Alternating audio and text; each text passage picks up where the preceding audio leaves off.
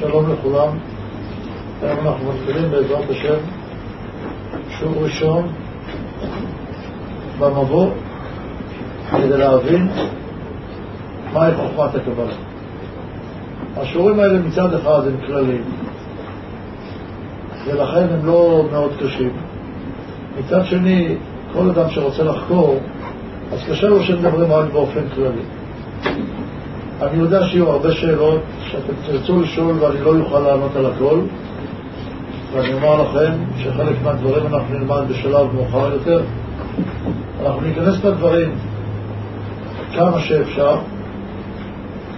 השיעור הראשון ניתן סקירה כללית לאחר מכן ניכנס ליותר פרטים. בכלל זה שאתם התעוררתם לבוא ולרצות ללמוד את חוכמת הקבלה זה אומר שאתם נשמות שחיות עם המהלך הקוסמי הכללי שקיים במציאות.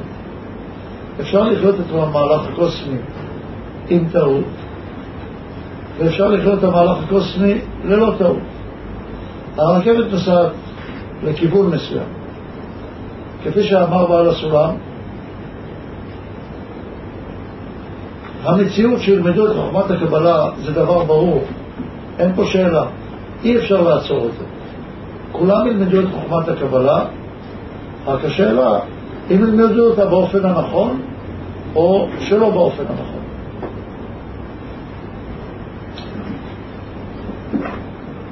אנחנו פה כדי לנסות ללמוד אותה בדרך הנכונה. איך התחיל הכל? הכל התחיל מכך שהבורא ברא את הבריאה. והוא מצא להיטיב עם הנבראים. הנברא הוא הדבר בעצם היחיד שנברא כדי לקבל את הטבת הבור. מעבר לא נבראו כל מיני דברים שהם האמצעי לקשר בינו לבין הבור. דהיינו נבראו עולמות, בעלי חיים, צמחים, דוממים וכן הלאה. כולם נבראו כדי לשמש אמצעי לאדם לקבל את הטבת הבורא. זה התחיל מהאדם הראשון. משם בעצם אנחנו מתחילים לספור. אנחנו אומרים שאנחנו נמצאים בשנת ה' תשס"ח. זאת אומרת 5,765 שנים, לא מבריאת העולם, אלא מקיום אדם הראשון. לפני כן מה היה? אנחנו לא רק שלא יודעים, אנחנו גם לא יכולים להתעסק וגם אין לנו בשביל מה לדעת. אם הוא היה מיליארדים שנה, כמו שאומרים המדענים, אולי כן, אולי לא, זה לא מעניין אותם. נדבר גם על העניין של מה זה אבולוציה, ובאמת כמה זמן העולם קיים, מה כן אפשר לדעת ומה אי אפשר לדעת. אבל מבחינתנו אנחנו מתחילים את המציאות שלנו מקיום אדם הראשון. ובכן, אדם הראשון נולד לפני 5,765 שנה.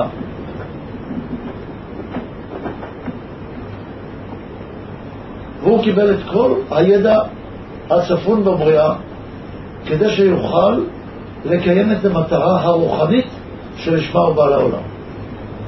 המטרה הרוחנית שלו הייתה אחת, לתקן את נפשו כדי שתהיה לו נפש מתוקנת כדי לקבל את האור. לאחר מכן, אדם הראשון חטא. אחרי כמה זמן הוא חטא? כמה עשרות שנים או אלפי שנים לדעתכם הוא חי עד שהוא חטא? מה אתם אומרים? כמה זמן אתה אומר? מה שלך? משה? כמה זמן לדעתך הוא חי עד שהוא חטא? מאה עשרים שנה אומר. מה אתה אומר ששון? פחות מיום. חי כמה שעות, נולד ביום שישי, חטא ביום שישי. היה צריך לחכות עוד עשרים דקות, חצי שעה, שעה, היה נכנסת שבת ולא היה חוטא. חטא אחרי השעה העשירית בערך, בחמש אחר הצהריים, נולד בבוקר. למה חטא? נלמד באופן מיוחד על חטא אדם הראשון, אבל למה הוא חטא? הוא רק כי הוא רצה לתקן. הוא בא ואמר, אני רוצה לתקן, אני רוצה לקבל את כל ההטבה. רק הבעיה הייתה שהוא אכל את האור בהיותו בוסר, בהיותו הוא עצמו פרי שהוא בוסר. מה זה פרי בוסר? בלי הכנה. כמו ילד קטן שרוצה עכשיו לנסוע במכונית מרצדס. ברור שהוא יעשה תאונה. לא שלא, הסבא קנה לו את המכונית מרצדס, אבל חכה, תגדל, יהיה לך רישיון, יהיו לך את התנאים הנכונים, תוכל לנסוע במכונית מרצדס. לא חיכה לו מרצדס אדם הראשון. לא הסתפק במה שהיה, רצה לקבל גם את יסודה הטוב ורע בחטא. במה הוא חטא? חטא בכך שהוא רצה שגם בתוך הדת הוא יכול לעבוד את הבור. דהיינו לקבל את כל ההטבה בלי שום גבולות. הקדוש ברוך הוא נתן לו גבול, הוא אמר, הגיע העת שאני יכול לקבל את האור בלי גבולות. כמה אנשים אנחנו מכירים היום שהם אומרים שהם רוצים חופש, הם לא רוצים גבולות, הם רוצים להיות אנשים משוחררים, והם צודקים. הם צודקים מצד אחד כי באמת המטרה שלנו הבסיסית היא לקבל את כל האור. כל ההגבלות האלה, אל תעשה את זה ואל תעשה את זה, וזה מותר וזה אסור, זה מרגיז הרבה מאוד פעמים, ובצדק. למה בצדק? כי הבריאה שלנו מלכתחילה היא כזאת שלא נצטרך לקבל את הדברים בהגבלה.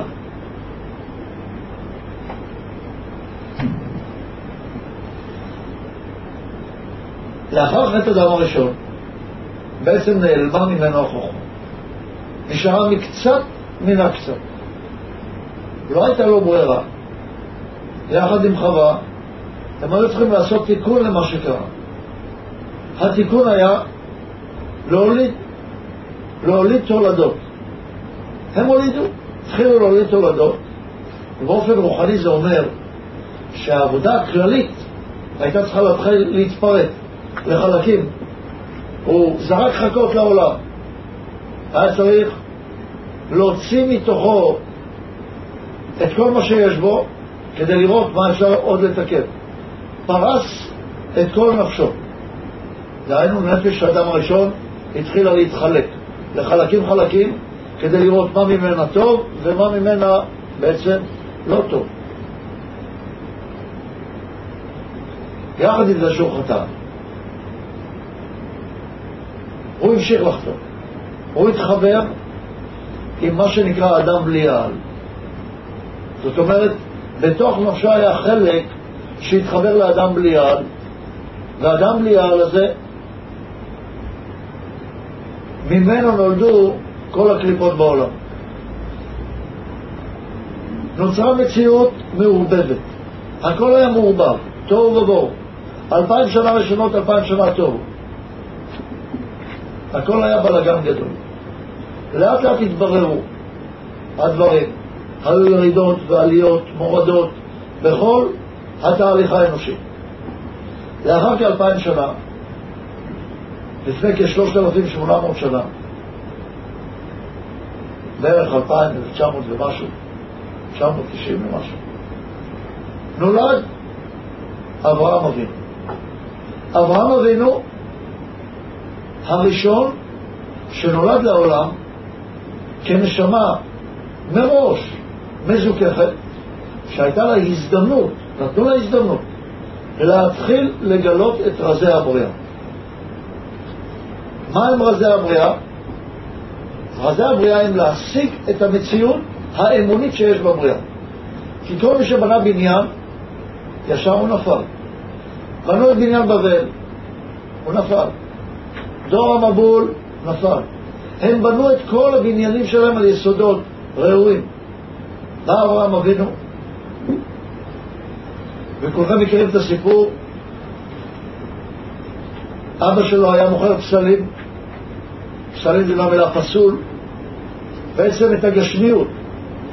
הוא האמין, האמינו בגשמיות, אמנם רק היא מייצגת רוחניות, אבל האמינו בה, בפסלים. לאחר מכן, אברהם אבינו רואה שזה דבר לא אפשרי. הוא הולך מנתץ את כל הפסלים שבליבו, ואומר את זה, זה לא ייתכן. לא ייתכן שהרוחניות, שהסוד האלוקי יבוא לאנושות באופן הזה. דהיינו, תראו, המהלך של כל אחד מאיתנו צריך להיות אותו דבר. המהלך הראשוני של חיינו, מהלך של תוהו ובוהו. אנחנו לא מבינים שום דבר. לא יודעים בכלל מה קורה. מתגלה האברהם הזה שבתוכנו, הוא אומר, משהו פה לא ייתכן, לא עובד. החיים האלה לא עובדים, משהו פה לא מסתדר לי. לא יכול להיות שאני באתי לעולם סתם ככה. למה באתם לפה?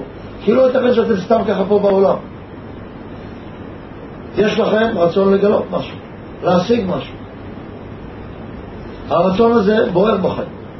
אחד יותר, אחד פחות. ואתם רוצים להתקדם. וזה דבר שמראה שאברהם הזה נולד בכם. אברהם מגלה דבר נפלא. מה הוא מגלה? יש בורא לעולם והוא רוחני ולא גשמי. הוא רוחני עד כדי כך שאין לנו שום תפיסה בו.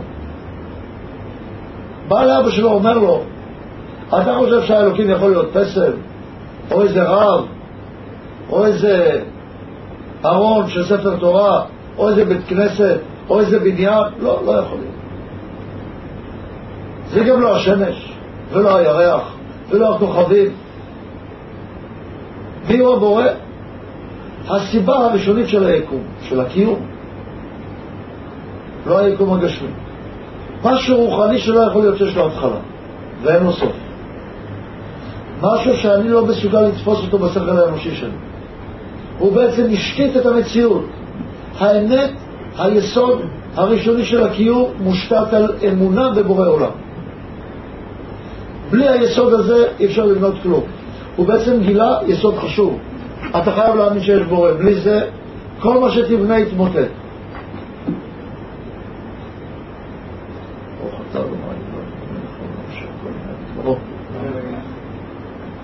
הכל נהיה בדברו. דהיינו, אין שום דבר בעולם שלא נהיה בדברו של הבורא. הבורא ברא את העולם. כך אמר משה רבנו.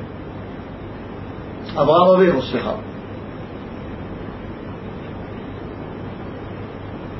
אנחנו נלמד את זה. זה החוק מספר אחד. במבוא הזה אנחנו הולכים ללמוד חוקים. חוקים שימושיים אגב, לכל נפש. החוק הראשון זה שאני אקבל על עצמי אמונה. בלי אמונה, אין לך מה לבדוק. אל תפחדו. אמונה זה לא לחיות במאה שערים. אמונה זה לא להיות דוס. אמונה זה לקבל מציאות רוחנית. אמונה זה לקבל שיש משהו מעבר לשכל שלי.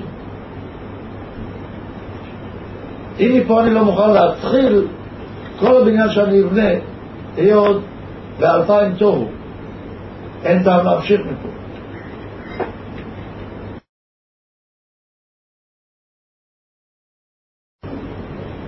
אז כאמור אברהם אבינו הוא הראשון שקיבל את האות האלוקית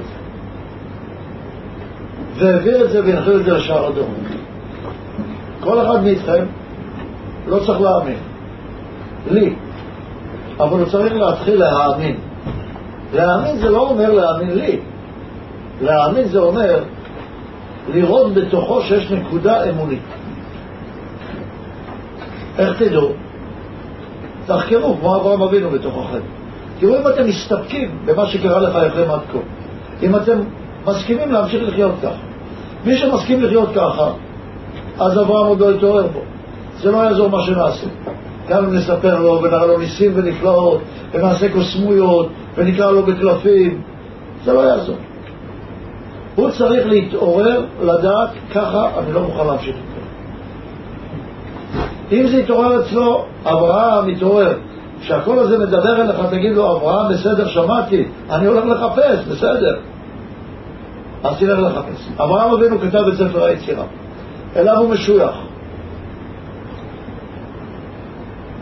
ספר היצירה מחולק לשישה פרקים, בכל פרק יש משניות, יש משניות שונות בכל פרק. בפרק האחרון, בפרק ו', במשנה האחרונה, במשנה השביעית, כותב, כתוב כך, כשבא אברהם אבינו עליו השלום, הביט וראה והבין וחקר וחצב וחצב, שומעים פעמיים וחצב, ועלתה ידו הבריאה שנאמר ואת הנפש אשר עשו בחרן. מיד נגלה עליו אדון הכל יתברך שמו לעד והושיבו בחיקו ונשקו על ראשו וקראו אברהם אוהבי וקרא ברית לו ולזרעו עד עולם. נאמר והאמין בהשם והחשבה לא לצדק. והאמין בהשם. אמונה. אל תפחדו מהמילה אמונה. מי שמפחיד אתכם עם המילה אמונה,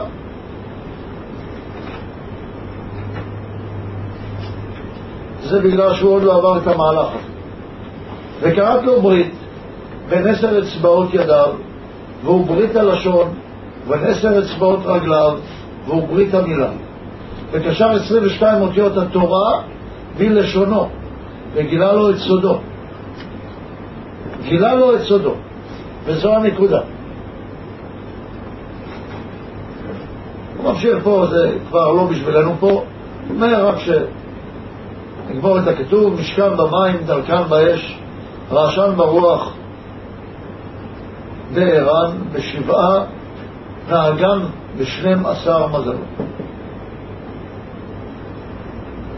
דהיינו, הוא סידר ותיקן את העולם וגילה את הסוד לאברהם אבינו. אברהם אבינו שבתוכנו ואברהם אבינו הכללי הוליך את המציאות למציאות חדשה.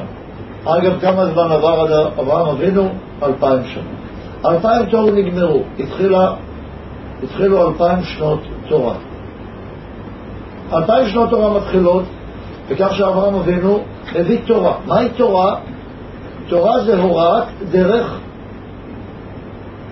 איך לתקן את נפשנו לקבל את ההערה הרוחנית. דרך, צריכים ללמוד אותה. צריכים ללמוד אותה ולהלך בה. זה לא אוניברסיטה. באוניברסיטה יכולים לספר לנו הרבה מאוד. זה לא ללמוד רק בשכל, זה לעבור את החוויה של הלימוד באופן נפשי, באופן רגשי, באופן מעשי. כל אחד ואחד צריך לחוות את מה שהוא לומד. מה לומדים? אתם תראו בהמשך, לומדים חוקים. יש חוק כזה, יש חוק אחר. היום בבוקר במקרה למדנו איזשהו חוק, מה היחס בין הראש לגוף, מתי הגוף מוכרח להתנהג כמו הראש, מתי הוא לא מוכרח להתנהג כמו הראש, מתי יש התפשטות, מתי אין התפשטות לגוף. חוק. עכשיו בן אדם שהוא חושב בראש, צריך לדעת. מתי אני חושב כדי לעשות את המעשה, מתי אני חושב כדי לא לעשות את המעשה. מה מותר? מה זה מותר? לפי החוק הרוחני אני צריך להתנהג, לא לפי הגשמיות. הגשמיות סוחבת אותי למקום אחד, הרוחניות מונחת לפניי כתורה, אומרת לי, אתה פה במחול של דובים ונמרים וגשמיות, מה שאמרת שלא טוב לך. אתה רוצה ללכת, אברהם מתעורר בך, אתה רוצה ללכת? הנה, זה מה שאברהם אומר לך. אני מצאתי את הדרך, רוצה לשמוע מהי? הנה זאת הדרך. בוא בבקשה תלך, יחד איתי, אני אתן לך יד. מה היד? הוראת הדרך שהוא השאיר לנו פה. מה הוראת הדרך? תורה. תורה ציווה לנו משה. אני מקווה שהמילה תורה לא מפחידה. המילה תורה היא הוראת דרך, לא לפחד, לא יכריחו אתכם לעשות שום דבר, לא בעל כורחכם שום דבר. אני לא באתי להחזיר אתכם בתשובה, האמת אני גם לא יכול. אם הייתי יכול, הייתי עושה קוסמות שהייתם חוזרים בתשובה. אבל הארי הקדוש ורבי שמעון בר יוחאי ובעל הסולם והרבש לא עשו ככה. למה הם לא עשו ככה? כי אי אפשר להחזיר אתכם בתשובה בכוח. אבל מה זה להחזיר בתשובה? אתם תראו, זה תשוב ה' לבב. ה' זה הרצון של האדם, ישוב לכוונה האמיתית הרוחנית. זה לא לשים כיפה על הראש או לגדל פאות, זה לא לחזור בתשובה. לחזור בתשובה זה לקבל את הדרך של אברהם אבינו, שאנחנו מוכנים לתקן את נפשנו. באיזה דרך? בדרך שהוא מציע לנו. הדרך שהוא מציע לנו היא דרך מצד אחד מאוד מאוד ברור, מצד שני מאוד קשה. למה היא קשה? כי צריך לוותר על מה שאין לך. אין לך כלום, הרי אתה אמרת, בשביל זה אמרת טוב. אבל קשה לך לוותר על זה. תראו איזה פרדוקס. בן אדם יודע שכבוד זה שום דבר. יודע שמי שבא ואומר לו כמה הוא יפה, הוא יודע שהוא משקר לו. אבל הוא צריך שהוא יגיד לו את זה. בשביל מה? בשביל מה אתה צריך את זה? בשביל מה אתה הולך ברחוב לבן אדם שאתה יודע, אתה רואה אותו ברכבת, אתה יודע, הסיכוי שאני אראה את הבן אדם הזה עוד פעם שואף לאפס. ואתה בכל זאת רוצה שיחשוב עליך משהו טוב. למה? בשביל מה אתה צריך את זה? למה אתה לא מוכן להשתחרר מזה? למה אתה לא מוכן להשתחרר ממה יחשבו עליי? ואיך אני נראה בעיני אחרים? הכבוד הזה זה אבן שואבת לכל הצ... לרוב הצרות שיש במציאות. יש כמובן גם את התאוות, הרצון לחומריות. אנחנו נראה ממה כל אחד נובע, נראה גם את הצדדים החיובים של הדברים האלה. אבל אם אנחנו נוכל לוותר על מה שאין לנו, מה שהגענו למסקנה שאין לנו, אז נוכל להתקדם בדרך. זה קשה, זה לא קל, זה דורש הרבה אימון, זה דורש עזרה, זה דורש סביבה נכונה, זה דורש חברים, זה דורש הדרכה קבועה. זה לא פשוט. זה לא לספר לכם סיפור ובזה אתם תצליחו. זה דורש יגיעה, אבל כדאי. זה דורש הרבה עבודה, אבל השכר הוא גדול מאוד. ולא עושים את זה בשביל לקבל איזשהו משהו גשמי בסוף, אלא כדי להיות מתוקנים, להיות שוב מחוברים לבורא.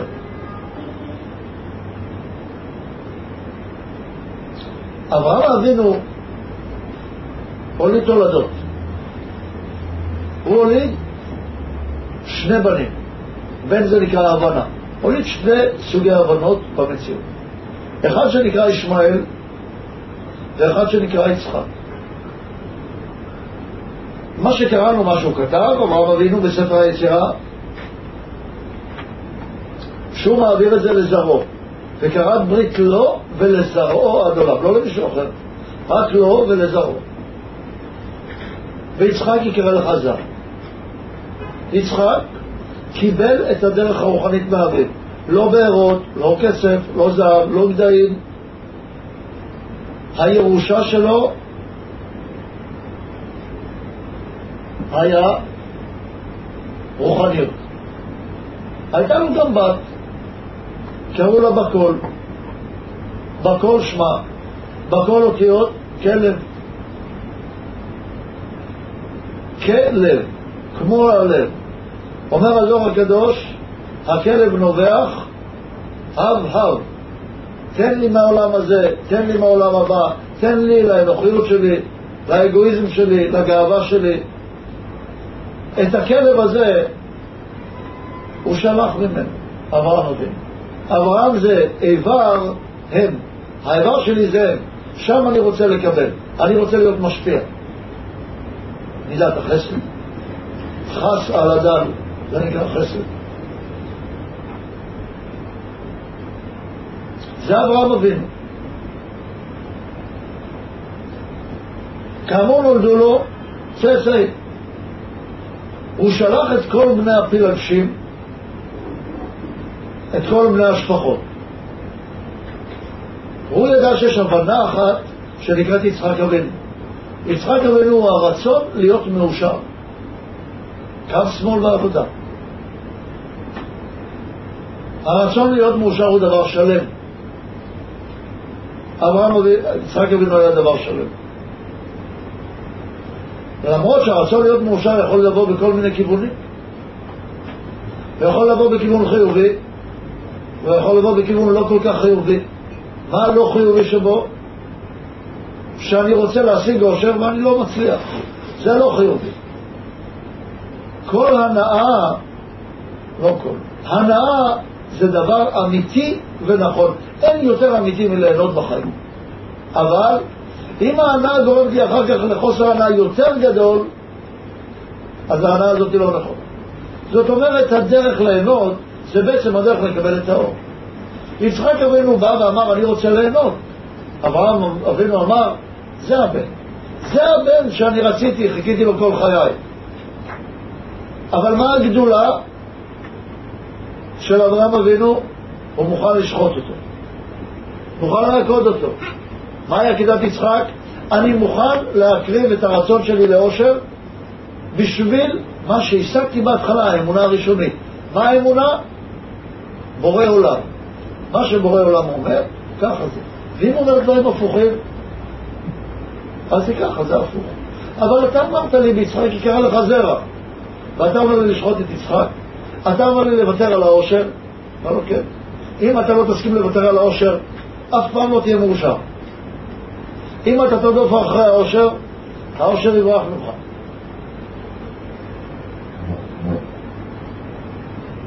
אתם מכירים את זה שבא בן אדם לחברה ורוצה שכולם יאהבו אותו, ובא ואומר, תאהבו אותי, תאהבו אותי, וכולם סולדים ממנו.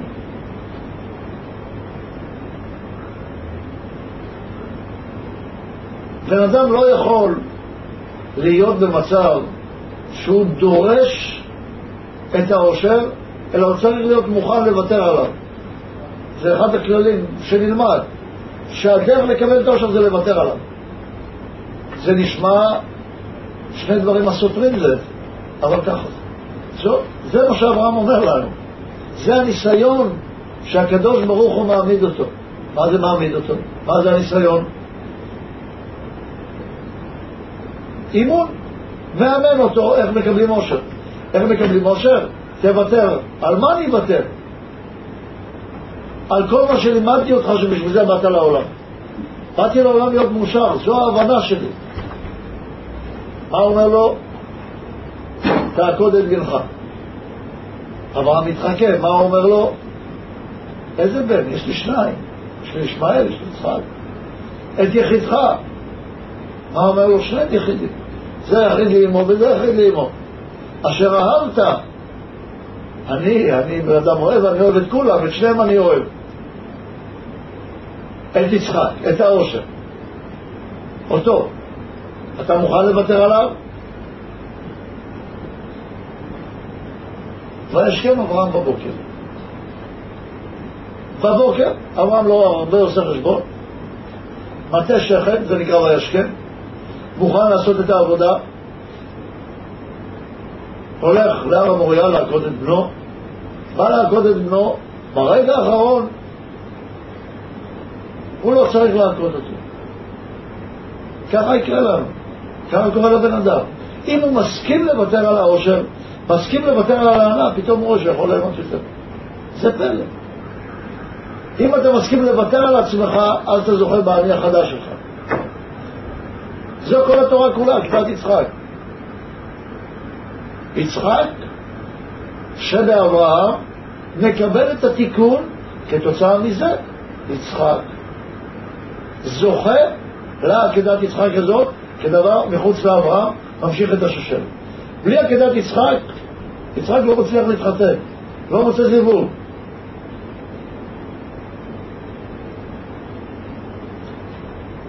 את מי הוא מוצא אחר כך? את רבקה. רבקה זה אותיות קבר, ה' הוא קבר כבר את בחינת הה' האחרונה, הרצון שלו לאושר. לקבל אותה. ה' מידת החסד, מכירים כולם את הסיפור על רבקה. יצחק זוכה לקבל את התיקון שעשה אברהם, הוא מתגלה בעולם כיצחק. יצחק טמון בתוכו אברהם ויצחק. יצחק מוליד שניים. נעשה ברור פה, ברור ראשוני נעשה. לא ישמעאל, אלא יצחק. יצחק מוליד שניים, עשו ויעקב. עשו יותר גדול, גם ישמעאל היה יותר גדול. עשו אומר, אני רוצה להיות מאושר. יעקב אומר לו, תדע לך, רק לרצות להיות מאושר, זה אבא כבר ויתר. אבא היה מוכן לוותר על העושר שלו. אתה לא מוכן? הוא לא רוצה. הוא אומר לו, אני מוכן לוותר על העושר. איך אתה מוכן, יעקב? אני מתאבל על סבא שלי. סבא שלי היה אברהם אבינו.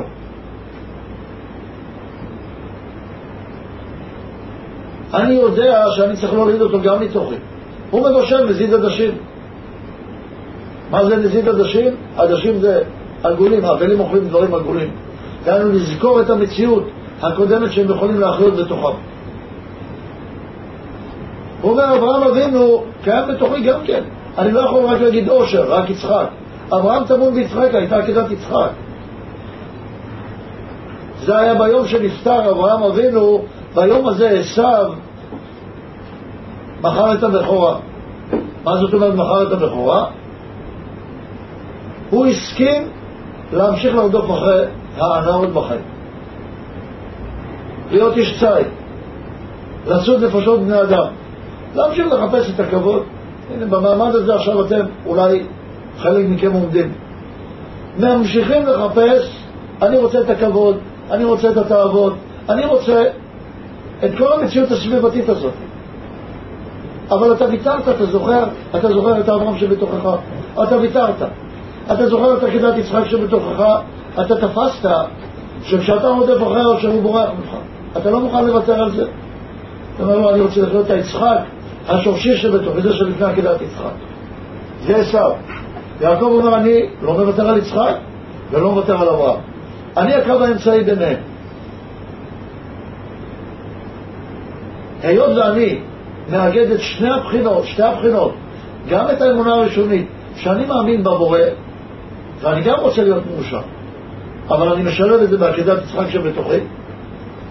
אני מוליד תולדות, על כן כל התולדות של יעקב כולם כשרים, אין בהם שום פסול. כל 12 השבטים כולם טהורים. אין קליפות יותר אצל בניו. אין קליפות כאלה שיכולות להכריע את הקדושה שלו. זאת אומרת, כולם ברי תיקון. 12 שבטים, 12 בנים. פה מתחילה השושלת של קבוצה. היות ויעקב אבינו קיבל משתי בחינות, מי זה יעקב שבתוכנו? השילוב בין הרצון לאושר לאמת. דהיינו, אני מוכן לקבל את האושר בתנאי שזה אמיתי. אני מוכן ליהנות בתנאי שזה אמיתי. לא בכל מקרה ליהנות.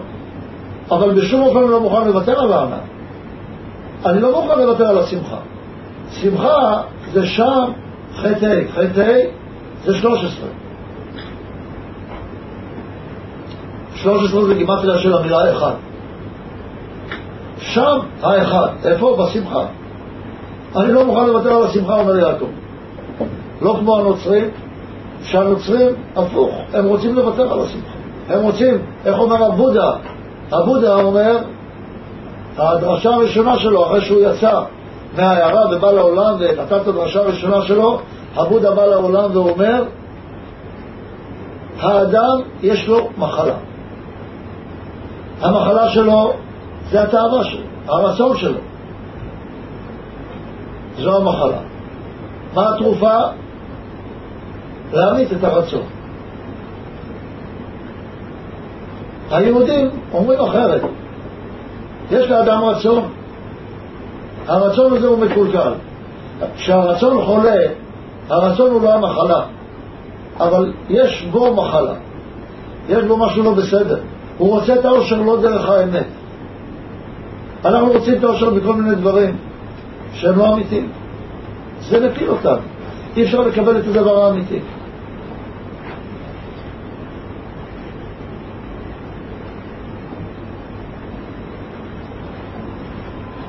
לכן, יעקב אבינו בוחר בשילוב אמת ואושר.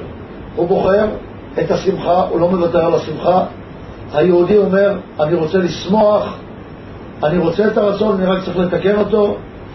הנשמה של האדם היא הרצון שלו, ואני רוצה לתקן את הרצון. נולדים 12 שבטים. 12 השבטים האלה מולידים צאצאים נגיד ב-70 נפש, יורדים במצרים. כור היתוך של האנוכיות של האדם. כור ההיתוך שגורם לאדם להתחיל להכיר שהוא צריך לעשות את כל המהלכים של אבותיו. המהלכים של אברהם אבינו, של אלפיים שנים של תוהו, של קבלת התורה, של אברהם אבינו שגילה שיש דרך, של יצחק אבינו שרוצה להיות מאושר, וכן הלאה. הם צריכים לעשות את המהלך הזה. המהלך הזה מתחיל מאלפיים תוהו. יעקב אבינו שואל את הקדוש ברוך הוא, כדאי לרדת?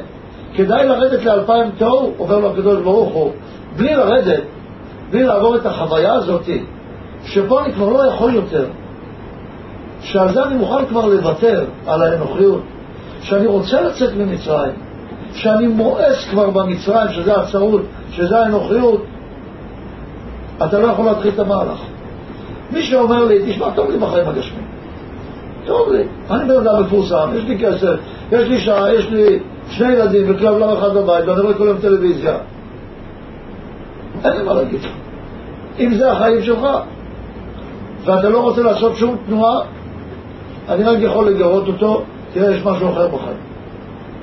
אבל אם הוא לא רוצה לזוז, אפשר להזיז אותו. אתם באתם לפה כי אתם רוצים לזוז. וזה דבר גדול. רוב העולם לא רוצה לזוז. רוב העולם נתקע מול המסכי טלוויזיה, מול ההעלאות הפסיביות, בלי להזיז את עצמם. הנפש צריכה תנועה. לכן צריך להניע. הם יורדים למצרים כדי להתחיל לעשות את התנועה כקבוצה. הקבוצה הזאת הולכת ומתרבה, היות ובתוך הסבל אי אפשר לצאת ממנו כאשר הוא לא מרובה. בא משה רבנו, שמשה רבנו מוזכר בזוהר כסוד האמונה. מהמים, כי מן המים משיתים. מים זה נקרא חיות. כמו אור, ברוחניות, מים זה בגשמיות. המים נותנים חיים, איפה שאין מים יש מוות. מתוך החיים הוא הוציא את משה. כשכולם היו בבחינת רשעים, בחיים נקראים מתים. הוציא אותו מהמים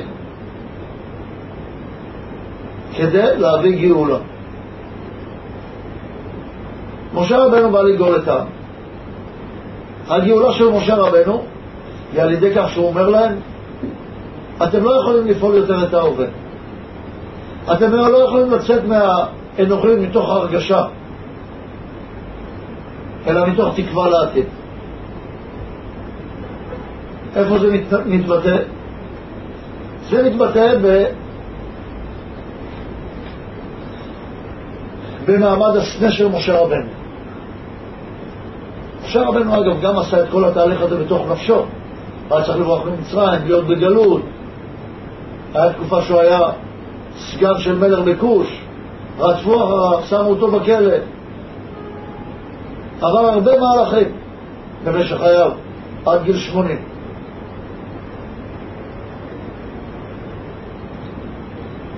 הסנה בוער בעינינו קל.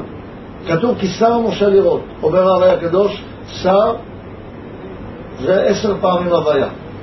דהיינו, הוא בא לבורא אומר שאני מתוך ההוויה רוצה להוציא את בני ישראל ממצרים ואני רואה שזה לא אפשר. דהיינו הבן אדם בתוך עצמו אומר, אני רוצה להרגיש את האמת. אם אני ארגיש את האמת, אני אפעל אותה. אומר לו הקדוש ברוך הוא, ככה אתה רוצה להיגאל ממצרים? ככה אי אפשר, אני אגיד לך מה תעשה. תגיד לזקנים, אכה שלח אותי עליכם. אכה שם עתידי. מה זה שם עתידי? כל השמות של הבורא, דהיינו התגלות הבורא בנברא, באים בשמות. שם הוויה זה הנוכחות, ההרגשה העכשווית. שם אכה זה שם של העתיד לבוא. אומר לו, אתה רוצה לצאת ממצרים? אתה רוצה גאולה. דהיינו, אתה רוצה לחזור להיות כמו אדם הראשון, גאולה, גימטריה האדם. אתה רוצה לחזור להיות במציאות של האדם הראשון, שהיה לו כל הצפנים האמיתיים, כל הדרך האמיתית, הגאולה היא רק בשם עקב. עקב שלח אותי עליכם. מה זה עקב? א' ה' י' ה'. דהיינו, רק מתוך ראייה עתידית, מתוך צעידה לעתיד, מתוך ראייה, ושם אני צריך להגיע, מתוך זה אני יכול לצאת. משה רבנו הולך ואומר את זה לזקנים ומסכימים לצאת. ברגע שאדם מחליט, או הנה הקבלה יכולה להוציא אותי מהבוץ. הקבלה רוצה להראות לי את הדרך. חוכמת הקבלה רוצה להוביל אותי מהאלפיים תוהו לאלפיים משיח, דרך אלפיים תורה. האלפיים האלה זה מצב לא קל. אחרי שאני מסכים, מה ישר בא? הסירוב של פרעה שבתוכי לצאת. למה? הוא בא ואומר לו, משה רבנו, הוויה שלח אותי אליך. ההרגשה שלי לצאת שלחה אותי אליך. אומר לו, אני לא מכיר כזה דבר. פרעה לא מכיר כזאת הרגשה של אמת. ואני, שם הוויה לא שמעתי. אני מכיר אלוקים, שם של דין.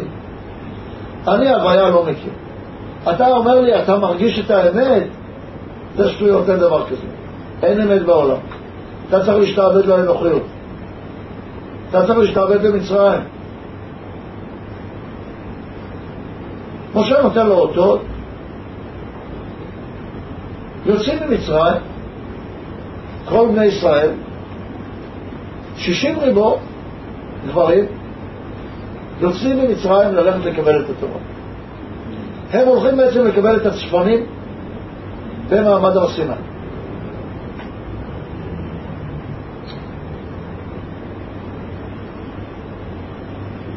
מזמן אברהם אבינו עד מעמד הר סיני עוברים כ-500 שנה. לפני כ-3,300 שנה היה מעמד הר סיני.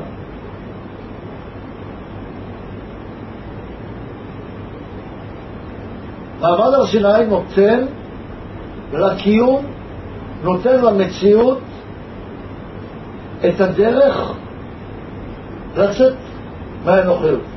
את הדרך של יעקב אבינו. מה שבחר יעקב, נותנים לנו את זה בדרך, בתורה מסודרת, איך לעשות את זה.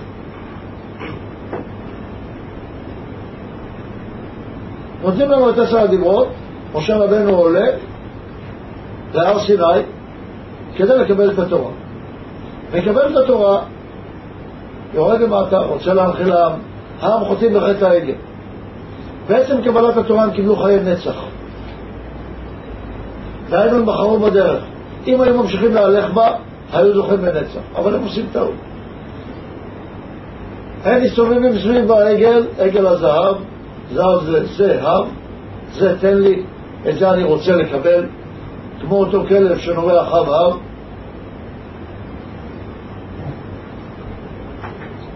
הם רוצים רק לקבל לעצמם.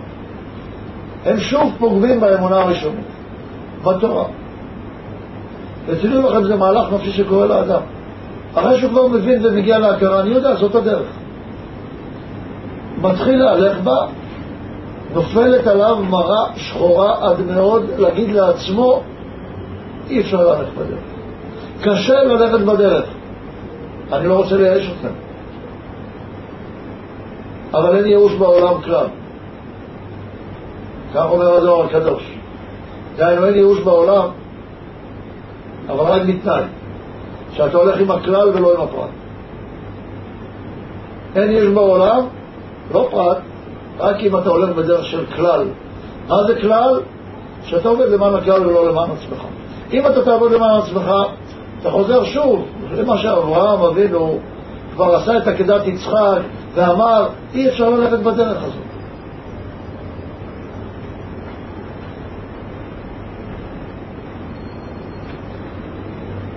לכן, אחרי שקיבלנו את התורה, מתחיל המהלך של לעמוד בדרך הזאת.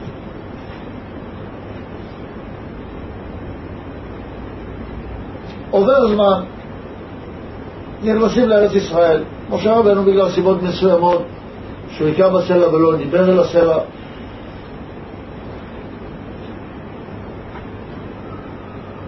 לא ניכנס לזה עכשיו.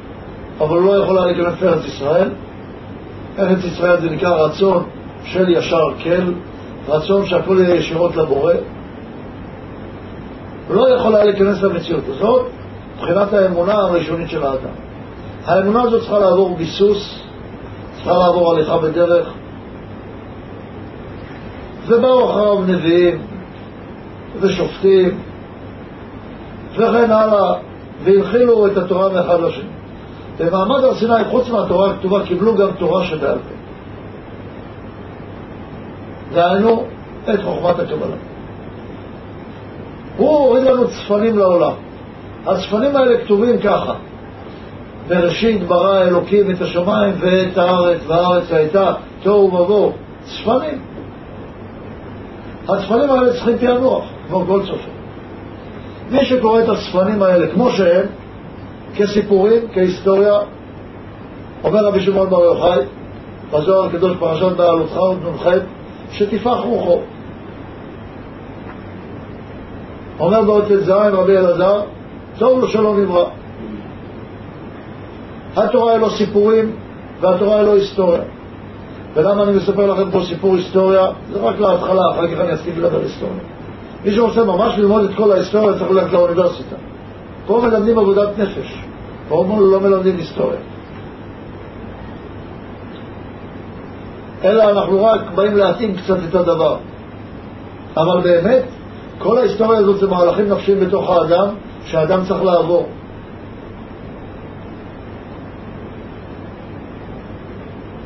על כן, אנחנו עוברים את המהלך הזה בתוכנו עד קבלת התורה. עם קבלת התורה נכנסים לארץ ישראל, צריכים לעבור את המהלך. מגיעים לשלב מסוים, התורה נשכחת לאט לאט. היות והצפנים האלה נמסרים בעל פה. הם נמצאים, נמסרים בעל פה בכמה רובדים. אנשים מדברים עליהם, לומדים אותם, מעבירים מפה לאוזן, אבל הקיום האנושי הוא קיום קלוקל, הוא מעורב בהרבה קליפות, בהרבה תאוות, בהרבה רצון לכבוד. הקיום האנושי לא מספיק מפותח כדי לחיות את האמת. לאחר, לפני כאלפיים שנה, מחליט רבי יהודה הנשיא לכתוב את המשנה.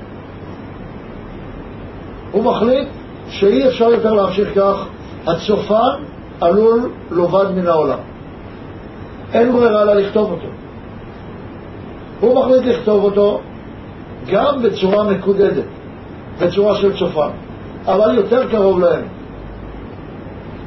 יותר ברור להם. אפשר ללמוד מהמשנה יותר על הרוחניות מאשר בתורה. באים האמוראים אחריו וכותבים את זה עוד יותר בפירוט. ורבי שמעון בר יוחאי, בתקופה, באותה תקופה לפני כאלפיים שנה, כותב את הזוהר הקדוש. לא רבי משה דלאון, אלא רבי שמעון בר יוחאי. כותב את הזוהר הקדוש, שהוא הספר, חוץ מספר היצירה שהיה לפניו כמובן, שהוא ספר קבלה עצום. צריך להבין אותו היטב, קשה להבין אותו. כותב רבי שמעון בר יוחאי ספר הזוהר, שהוא בעצם מהווה את הספר הבסיסי ביותר של חוכמת הקבלה.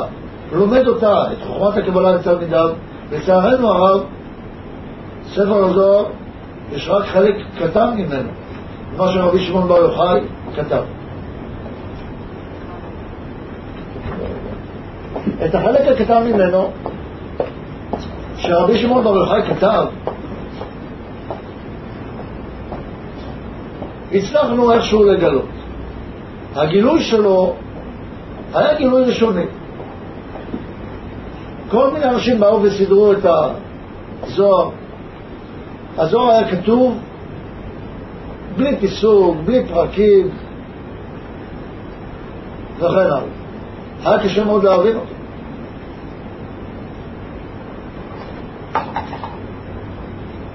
לאחר שנים,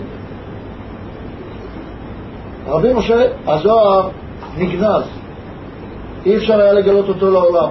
רבי שמעון בר יוחאי, לפני כאלפיים שנה, כשכתב את הזוהר, הוא כתב אותו ברמה כזאת שאפשר להוציא ממנו את הצפנים, אפשר להוציא ממנו את ההבנה איך אפשר להגיע לרוחניות אמיתית, איך אפשר לתקן את נפשנו, כדי לקבל את האור האלוקי. אבל קשה גם מזה להבין, מה שכתוב שם. היות והוא ניתן לנו באופן חלקי. עם כל הפרעות שהיו בעולם, אי אפשר היה לגלות, גם הדור לא היה מוכן לכך. לכן הזוהר נגנז. כאשר האנושות התחילה להיות מוכנה לכך, מוכנה לקבל את הזוהר הקדוש, הוא התגלה לעולם. הוא התגלה ממש לכאורה במקרה. התגלה בצורה ממש פלילית. שרבי משה דלאון שלח את העבד שלו, את הפועל שלו, לקנות לו, נדמה לי, דגים בשוק, והוא בא והביא לו את זה עטוף על ידי איזשהו סוחר ערבי שמכר לו את הדגים. והוא, אתם יודעים, אנשים משכילים, הם, כל דבר שהם רואים הם קוראים.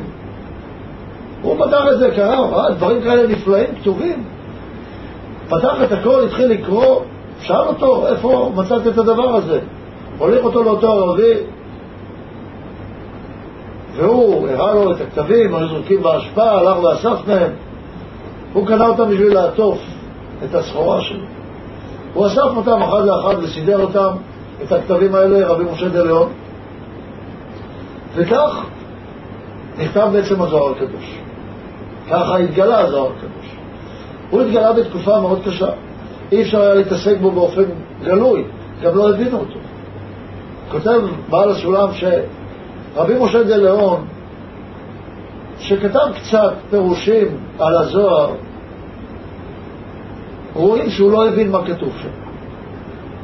למרות שהיו לו השגות גדולות, אבל בחוכמה הזאת כנראה שהוא לא הגיע להשגה הראויה לפרש את הזוהר, היות ופירש את הזוהר בדרך של שפת התנ"ך ולא שפת הקבלה. והזוהר כולו נכתב בשביל שפת הקבלה. שפת הקבלה עברה מדור לדור, ולמדו אותה כמעט במחתרת. כל מי שלמד את חוכמת הקבלה ממש רדפו אותו.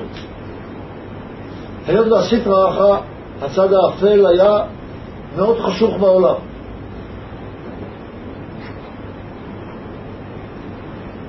לפני כ-450 שנה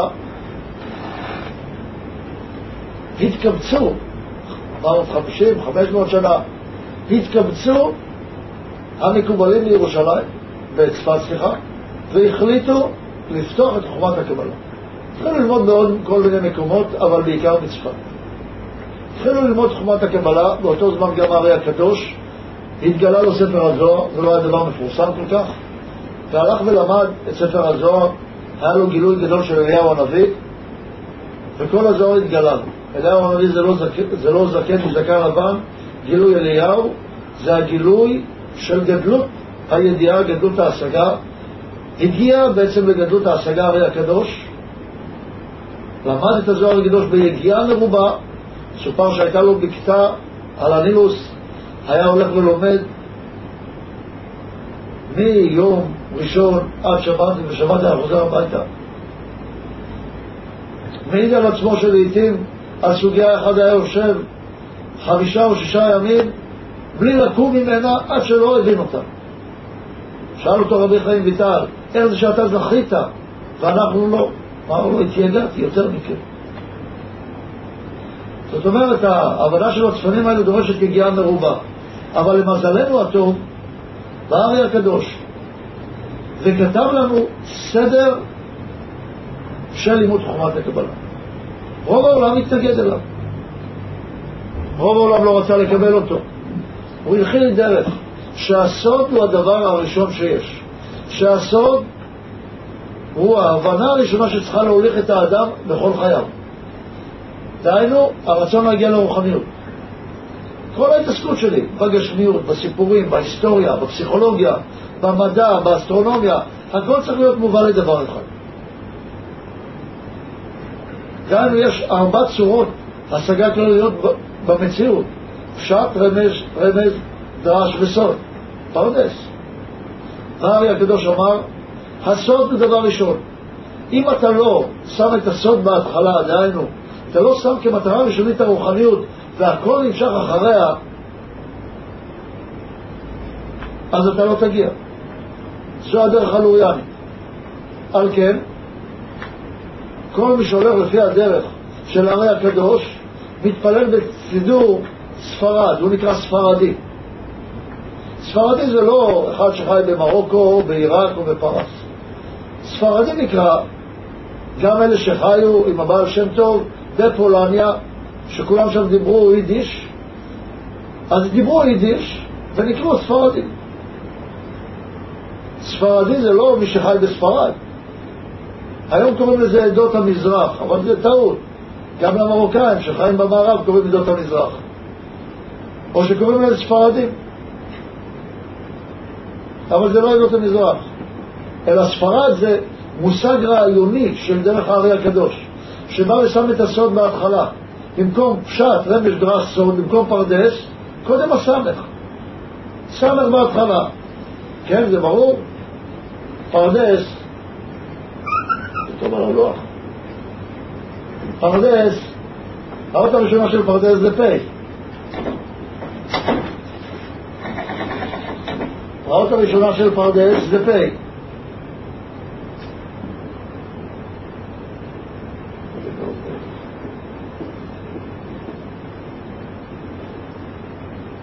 הפרדס זה פשט, והריש זה רמז,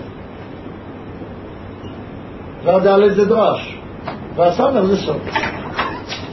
זה ראשי תיבות פרדס. אבל אם אני לוקח את הסמך ושם אותה בהתחלה, דהיינו את הסוד אני שם בהתחלה, כמטרה ראשונית שלי, זה הופך להיות ספרד. זה נקרא ספרדי. ספרדי זה אחד שקיבל את השיטה של הארי הקדוש, שהסוד בהתחלה. אז מעכשיו, כששואלים אתכם, מה אתם תגידו? אני ספרדי. מה זה ספרדי? אני, הסוד, זה הדבר הראשוני, אני הולך לגלות את הסוד. מה הסוד הגדול בקיום, ביקום? זה מה הדרך, מה הצפנים, לגלות איך להתעסק בכל המציאות שלי כדי להגיע חזרה לקשר עם המורה. לתקן את הנפש. הרי אני זה לא גשמיות. עוד נדבר על הקשר בין גשמיות לרוחניות, אבל ודאי לנו שאנחנו זה לא גשמיות. ודאי לנו שאנחנו לא באנו לעשות רק פעולות גשמיות בעולם. שלא באנו לשים כיפה על הראש להניח תפילין ולא לנסוע בשבת באוטו ולהדליק נרות. לא בשביל זה באנו לעולם. יש לנו מטרה רוחנית, לא מטרה גשמית. אם זה מוביל אותי למטרה רוחנית זה טוב, אם לא, צריך לזרוק את זה. אם לשתות, אם לאכול גלידה מוביל אותי למטרה רוחנית זה טוב, אם לא, צריך לזרוק את זה. אם לקבל כבוד מוביל אותי למטרה, למטרה הרוחנית הזאת, זה טוב, אם לא, צריך לזרוק את זה. זה הסמך בהתחלה. סמך זה הגולה להראות צורה שלמה. אין לה סוף, אין לה התחלה.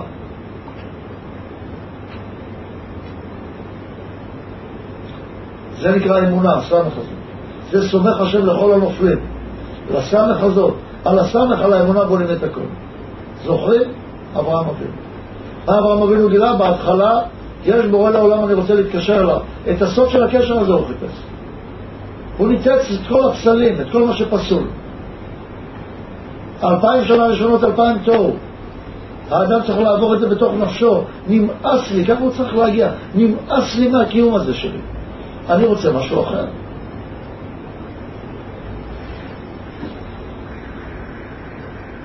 אז משה רבנו נתן לנו את התורה, נתן לנו אותה בצורה של פשט. בהמשך הדורות גילו לנו את הרמז והדרש בארי הקדוש, וגילה לעולם את הסוד. הסוד הזה לא היה מאוד ברור. בארי הקדוש, עוד פעם לעולם. התעבר בנפשו, נשמתו של הארי הקדוש התעברה ורבי יהודה לב אשלג הלוי, בעל הסולם, התעברה בו, כך מעידו על עצמו, שהתעברה בו נשמתו של הארי. והשושלת הייתה אדם ראשון, משה רבנו, רבי שמעון בר יוחאי, הארי הקדוש ובעל הסולם. בעל הסולם בא ופירש את כתבי הארי הקדוש ופירש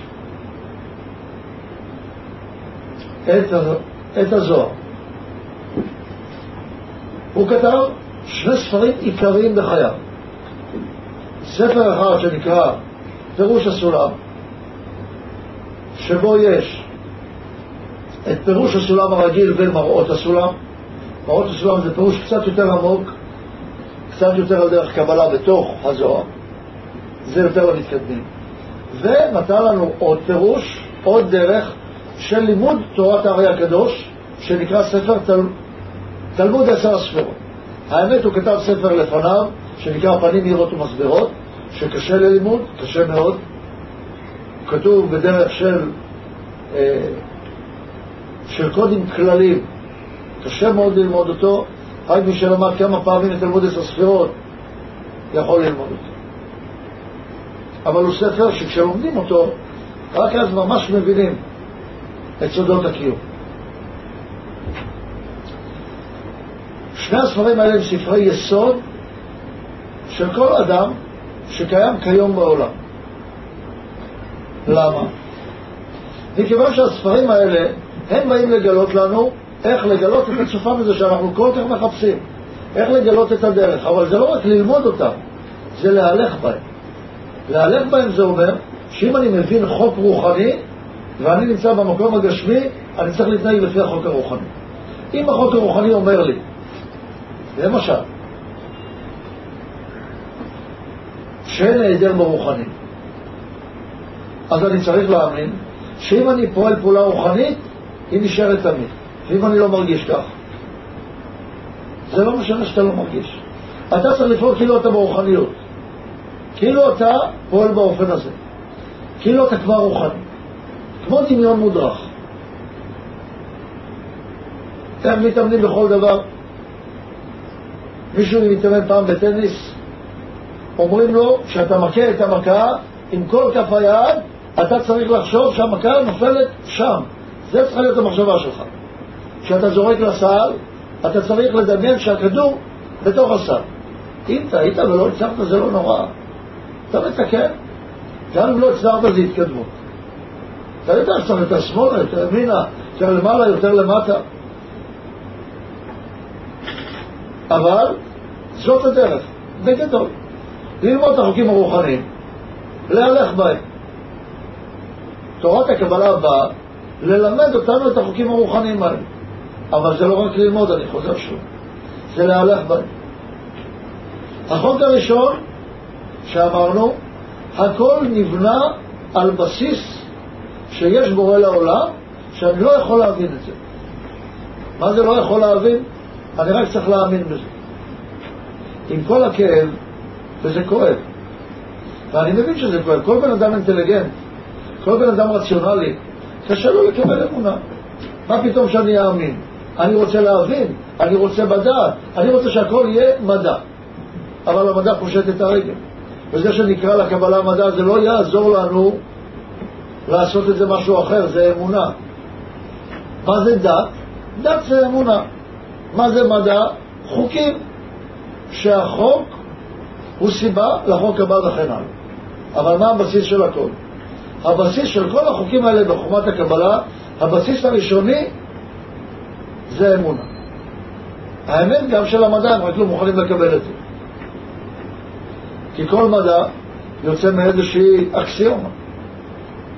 הם לא מוכנים לקבל את זה. אפילו מציאות השכל, מציאות ההיגיון שעליו כל, כל כך רוצים להשתית את המדע או את הרציונליות, גם הוא, הוא אמונה. אני מאמין בהיגיון. מי אמר שההיגיון הוא דבר נכון? אבל גם על זה עוד נדבר. אם כך הגענו למצב שבו יש לנו פה תורה. יש לנו פה את דרך בעל הסולם, שנותן לנו את דרך התורה. עכשיו אנחנו צריכים להתחיל להלך. צריכים היום להתחיל, עד כאן, יש שאלות. כן.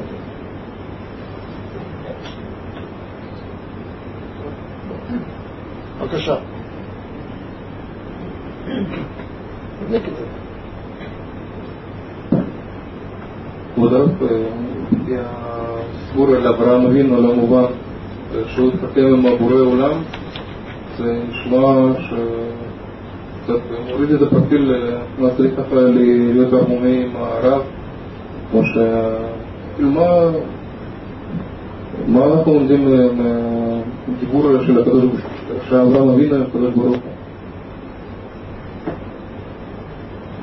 אני לא כל כך מבין את שאלתך. אני אמרתי כבר שכל הלימוד הזה הוא לימוד היסטורי, וההיסטוריה לא כל כך מעניינת אותנו. אברהם אבינו זה ישות שנמצאת בתוכך. אברהם אבינו עבר מהלך שהוא הגיע להכרה ומסקנה שהוא לא מוכן להמשיך יותר בדרך שהוא הלך עד כה, דהיינו בדרך שמנחילה את הקיום הגשמי, את הרדיפה אחר אנוכיות, את הרדיפה אחר גשמי.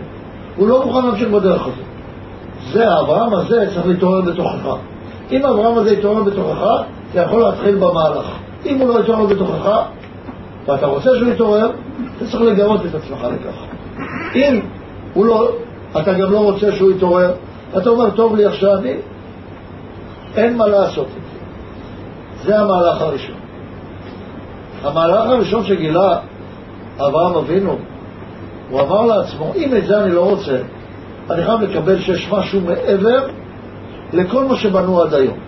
כל מה שבנו עד היום, בנו על מה שאני רואה, על מה שאני חש, על מה שאני יודע, על מה שידעתי, על מה שאמרו לי שאני אדע. לא, אני לא. ככה זה לא הולך. זה לא מה שאני רואה. אם אני רואה את השמש, לא יכול להיות שזה השמש. אם אני רואה שזה הירח, לא יכול להיות שזה הירח. אם אני רואה את הפסלים, לא יכול להיות שזה הפסלים. יש משהו ראשוני מעבר להכל. הוא לא יכול להיות גשמי. חייב להיות רוחני. חייב להיות התחלת כל הרוחניות. לא, אני קורא בורא. סיבת הסיבות. דבר רוחני נפלא מבינתי. אלופו של עולם. אמונה. אתה בטוח שהוא קיים? אני בטוח. למה אתה בטוח? כי אני מאמין. האמונה היא דבר יותר בטוח משכל. ולכן, ביסס את כל הבניין הרעיוני שלו על אמונה. על איזה אמונה שהבורא קיים. כי מי יכול להוכיח שהבורא קיים? אם היו באים ושואלים אותו, תגיד, אברהם, איפה הבורא? אתה יכול להראות לנו אותו? הוא לא יכול להראות אותו. אתה יכול להוכיח שהוא קיים? לא. אני לא יכול להוכיח. איך אפשר להוכיח? כל הוכחה מסתמכת על הבריאה עצמה, והבריאה הרי מוגבלת, היא לא יכולה לתפוס את הבורא. רק צריך להאמין שהוא קיים. מזה נובעים הרבה מאוד דברים. מזה שאברהם גילה שהבורא קיים, אז הבורא חייב להיות טוב ומטיב. חייב להיות בלי שום חיסרון. אם הוא בלי שום חיסרון, אז צריך להוליד, ההבנה הגדולה שנולדה לאברהם אבינו, מה הייתה? יצחק. עושר, צריך לקבל עושר בעולם, קו שמאל. רצון לקבל. נולד בו מציאות, אני רוצה לקבל את העושר. אני רוצה להיות מאושר, אני לא מסכים לחיות ככה. כמה עושר אתה רוצה לקבל? הכל. אולי 20 אחוז, לא. הכל. מה המהלך הבא שהוא עובר? זוכרים? איך? לא. מה? יפה מאוד. מה שמך? יצחק. לא, יצחק. יצחק אומר, צריך לוותר על העושר. טוב, בגלל זה אתה זוכר את זה ככה. כן, עשינו אותך קורבן. עשינו את יצחק קורבן. מה הקורבן שלו? אומרים לאברהם, גילית שמה שיכול להמשיך את ההבנה הרוחנית שלך זה שאתה רוצה עושר, זה ההבנה הגדולה שנולדה לך כי הוא חיפש. הוא אומר, בסדר, יש בורא בעולם, מה עכשיו אני עושה? מה אני עושה? אני רוצה להוליד מזה הבנה חדשה, הבנה יסודית, בסיסית בקיום. חיפש הרבה זמן. הוא כמעט התייאש עד שמתגלה אליו הבורא, אומר לו, אני אתן לך הבנה. בגיל כזה תיתן לי הבנה, אחרי שכל כך הרבה עברתי ואני לא הצלחתי, אבל אני מאמין שהבורא ייתן. הבורא נתן לו הבנה. מה ההבנה? אם אני טוב ומטיב, אתה צריך לקבל את העושר הגדול. אתה צריך לרצות להיות מאושר. זו ההבנה הגדולה. מסובך? לא מסובך. אצל אברהם אבינו זה היה מסובך. זה לא הייתה הבנה ברורה מאליה. מה שאצלנו ברור מאליו, הוא לא הסכים למה שברור מאליו, הוא חקר. אתם זוכרים איך כתוב בספר היצירה? שהוא חצב, הבין וראה והבין וחקר וחצב, ועלתה ידו. בטח. תגיד, לפני אברהם אבינו, אין לנו את סיפור אדם וחווה, בהתגלות הבורא הראשונית, לא קודם כל אדם וחווה לפני אברהם אבינו? מה קצת מאוחר? כנראה. כן. כאילו, אז היא שואלת- מתחילה כבר בגן עדן, החוסר אמונה. נכון. ההתחלה, כמו שאמרנו בהתחלה, את הגעת קצת באיחור. ההתחלה הייתה באדם הראשון, שקיבל את כל האפשרות לקבל את ההערה האלוקית. אבל האדם הראשון לא הסתפק במה שהוא קיבל, הוא רצה את העושר המוחלט טרם זמנו. היות ורצה את כל האור טרם זמנו ולא הצליח, לכן לקחו ממנו, השכיחו ממנו את כל התורה ואמרו לו, בזיעת אפיך תאכל לכם.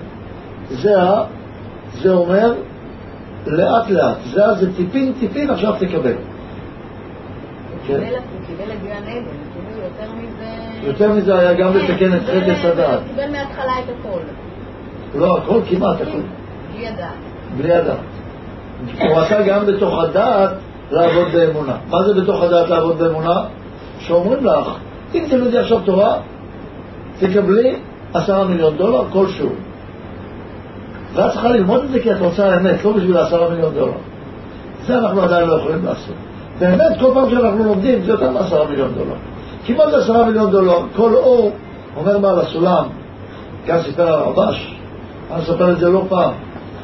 הוא סיפר שפעם, זה היה בסוכות, שבעל הסולם הגיע, הוא שאל אותו, מה זה הערה רוחנית?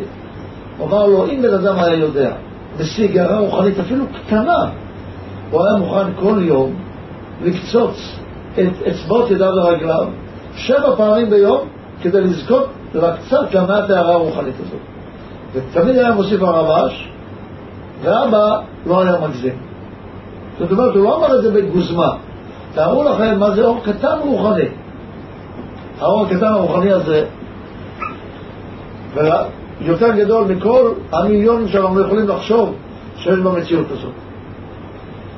אז אם היו מגלים לנו שעל כל דבר ודבר, על כל הטבה לחבר, על כל מה שפעלתי בשביל לחבר, אני מקבל כל כך הרבה תועלת אישית, הייתי עושה את זה בגלל האמת, הייתי עושה את זה בגלל הבורא או בגלל ההטבה שאני מקבל.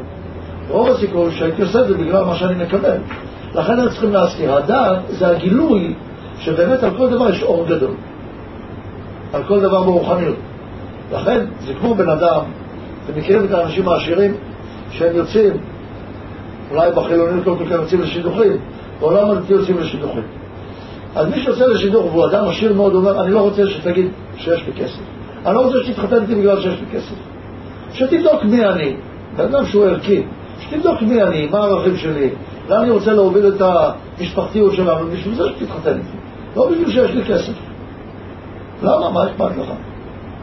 כי אז היא לא תאהב אותי, היא תאהב את הכסף. אז אני לא אוהב את הבורא, אני ארצה את המתנה. לא את נותן המתנה, ממילא אני לא אוהב את הבורא. לכן הסתירו את עץ. ומה הוא חטא? הוא אמר, זה בסדר, אל תדאג, הוא אמר לקדוש ברוך הוא, אל תדאג, אתה תראה לי את הכל, כך אמר לו הנחש, ככה הציע לו, אתה תראה לי את הכל, וגם אז אני אוהב אותך, ויפעל רק בגלל שאני אוהב אותך. ולא הצליח. כשגילו לו את הכל, התאווה שלו התגדלה כל כך, מבחינת אכלתי ואוכלות, רצה את הכל. לכן סילקו אותו מגן העדן, גם מה שהיה לו קודם לקחו ממנו. ומשם התחיל. אז צריך לעשות בירורים אחרי בירורים. הבירורים באים על ידי כך שפירטו את אדם הראשון לטיפין טיפין, וכל הזמן ביררו וביררו. הבירורים לא הצליחו עד אברהם אבינו. אברהם אבינו זו הנשמה הראשונה שהתגלתה בעולם, שבאה והתחילה לעשות את הבירור האמיתי, והבינה, צריך להשתית את הקיום על המציאות של אמונה בבורא עולם ואל יחיד.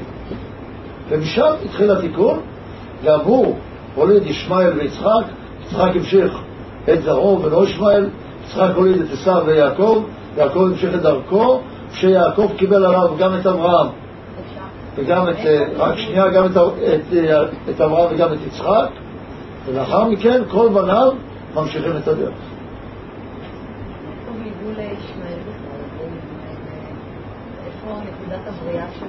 כל הגויים, שאלה טובה, לא דיברנו על זה באמת, לא רציתי כל כך להיכנס לזה, אבל אם שואלים אני אומר, כותב בעל הסולם, מפרש את דברי הארי הקדוש בבית שער הכוונות באות פ"ה, והוא אומר כך, שכל נשמות הגויים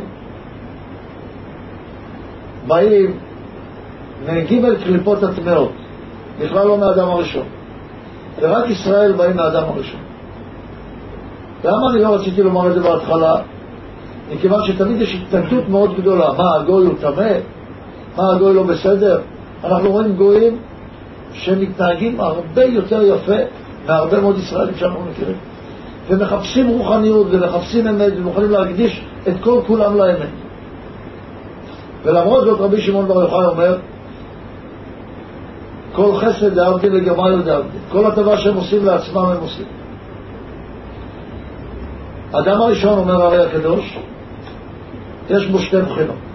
הבחינה שנדבקה בו, מבחינת אדם בלי העל, דהיינו זוהמת הנחש, זוהמת זה בבחינת זו היא מה, אומר בעל הסולם, כאילו מה האמונה הזאת שלכם בכלל?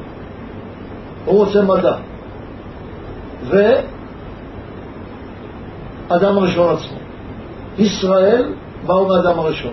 כל הגויים באו מהאדם הראשון גם, אבל מהאדם בלי יעל של האדם הראשון.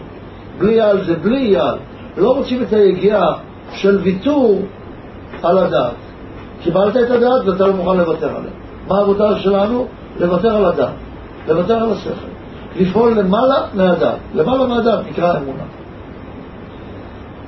למרות זאת, היות והגויים באו משורש כל כך גבוה, גם הם יצטרכו להיות מתוקנים.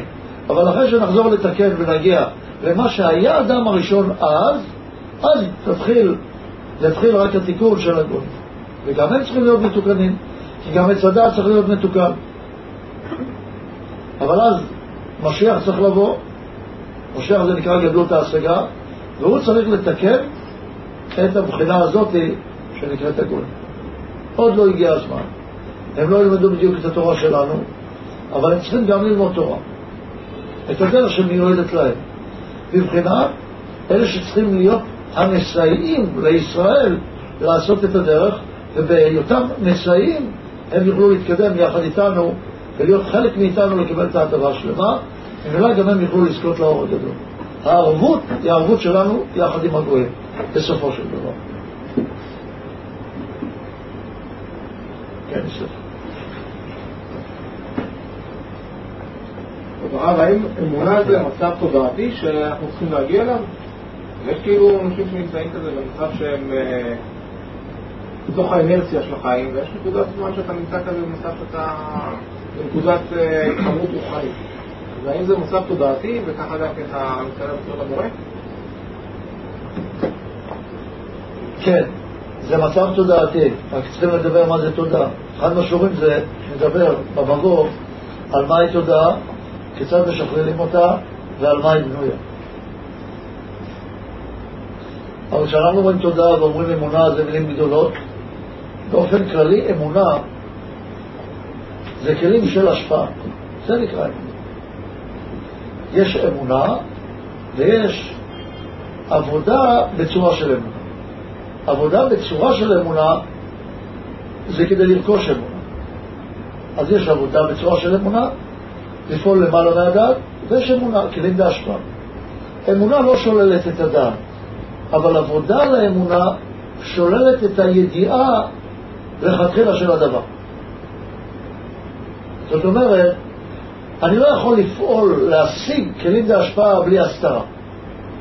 חייב להיות לי הסתרה, חייב להיות, אני חייב לחיות במצב של אי-ודאות כדי להגיע למציאות של אמונה.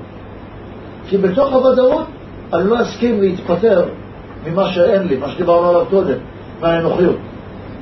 היכולת שלי להתפטר מהאנוכיות, ממה שאין לי, מהכבוד, התאווה וכן הלאה, ולפעול איתם לכיוון נכון, זה רק אם אני מוכן לפעול באי-ודאות.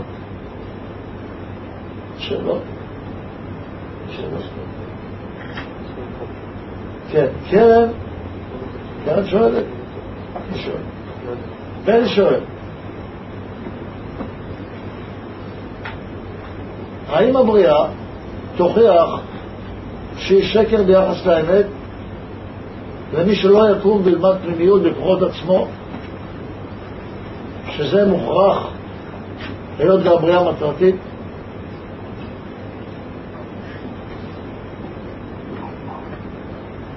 התשובה היא, אני לא יודע למה אתה קורא בריאה, אבל המציאות ודאי תוכיח. יש מה שנקרא מלכות שמיים. דהיינו, הבורא ברא את הבריאה, והבריאה צריכה להגיע לאיזושהי מציאות, לאיזושהי רמה תודעתית מסוימת. צריכים לזכור תמיד מה האמונה שלנו בבורא, שהוא דבר שלם. הבורא לא מתבלבל. מה זאת אומרת הבורא לא מתבלבל? מה שהבורא תכנן כך יהיה. מחשבת הבריאה תצא לפועל. מחשבת הבריאה היא כזו שאומרת, מה התוכנית? התוכנית היא, כולם, כל האנושות תקבל את ההטבה השלמה. כן, יכריחו את האדם. או שיעלה לרכבת למחלקה ראשונה, יש שם מזנון פתוח של כל טוב, או שיגרם עם חבל אחרי הרכבת, פצוע וחבול, ויכול לבחור מה שהוא רוצה. אני לא אומר את זה כדי להפחיד, אבל האיסורים שהאדם עובר הם אלה שיכריחו אותו לראות סוף סוף שצריך דרך אחרת. אורית שואל, האם גם אומות העולם מחויבים בלימוד חוכמת הקבלה? אם כן, ומתי? התשובה היא, גם הם מחויבים ללמוד את חוכמת הקבלה, אבל לא כפי שאנחנו לומדים אותה, אלא את מה ששייך להם. אני לא מכיר ספר שנכתב ישירות בקבלה לאומות העולם. אבל צריך לכתוב כאלה ספרים, כי אנחנו מרגישים ורואים שיש גויים שמתדפקים על דלתי היהודים כדי ללמוד, ואם הם באים ללמוד, אז צריך ללמד אותם. כי אם בן אדם בא, צריך לפתוח לו את הדרך. אבל צריך לפתוח לו את הדרך בצורה חכמה וללמד אותו מה שנכון ללמד אותו. יש הבדל גדול בין גרים לגויים. גרים שבאים להתגייר, צריכים בדרך הנכונה לגייר אותם ולתת להם ללמוד חוכמת הקבלה כמובן, כמו יהודים. גויים זה עניין אחר לגמרי. הדרך שלהם להתעסק במציאות היא דרך אחרת לגמרי. הם יותר צריכים להיות תומכים. הם יותר צריכים ללמוד את בחינות הלא תעשי. את הבחינה שהם יטבעו בלמטה. צריכים לכתוב ספרים, עובדים על זה קצת,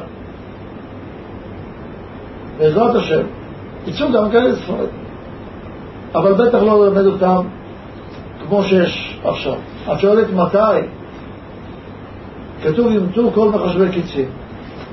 כך כתוב בזוהר. אני לא יכול להגיד לך תאריך, אבל אני בהחלט יכול לומר לך שהזמן הוא קרוב והוא חייב להיות קרוב. צריכים להתאחד כולנו כדי לפעול שהדבר הזה יקרה. כי אם נתאחד כולנו, הכוח המשותף בצורה אמיתית, ייתן את הקיום הזה בצורה אמיתית. כמו כל דבר, תקרה מציאות שהרוב ילמדו בצורה לא אמיתית, ומעט מהם ילמדו בצורה אמיתית. מכיוון שעדיין רוב העולם הוא קליפה, ומעט מהעולם הוא קיום אמיתי, כך בכל מסלול, בכל מהלך קיומי שיהיה במציאות, בדרך התיקון, עד לגמר התיקון, יהיה מציאות שתמיד החיצונית תהיה יותר גדולה מהפנימית.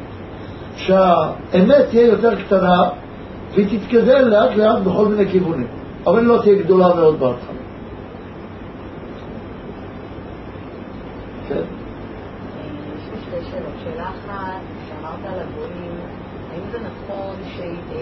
נכון שרוצה להתגייר בנשמה יהודית שהייתה באיזשהו גלגול שמעתי כבר את הגרסה הזאת של גוי שהייתה בנשמה יהודית והוא עכשיו אומרת, זה לא סתם גוי שהחליט שהוא רוצה להתייעד פתאום, אלא זאת שאלה אחת.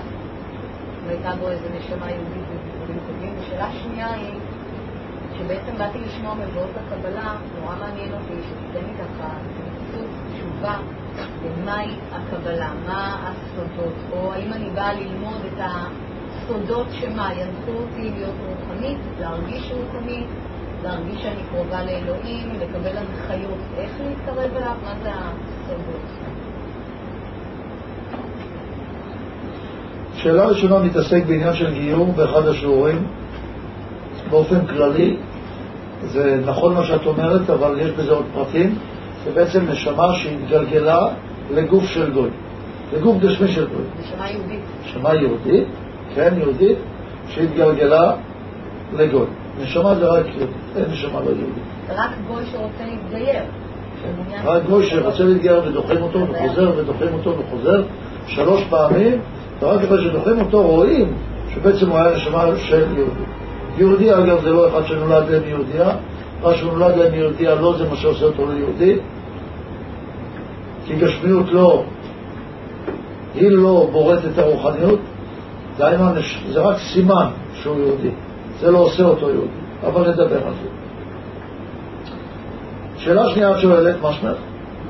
דנה. דנה שואלת שאלה שנייה, מהי קבלה? מה היא באה ללמוד? מה זה הנבואות לקבלה? האם זה ייתן לה דרך?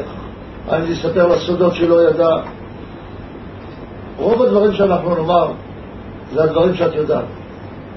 אבל את לא מחברת אותם נכון, את לא נותנת להם את החשיבות הנכונה, את לא שמה אותם בחייך כדבר מספיק חשוב כדי לחיות אותם. אתם תגלו עם הדברים שאנחנו אומרים, שבעצם אתם מסכימים עם מה שאנחנו אומרים כמעט ברוב הדברים. ברוב הדברים זה דברים שכבר נגעתם בהם, חלק מהם אף פעם לא חשבתם עליהם, שהם קיימים באופן הזה.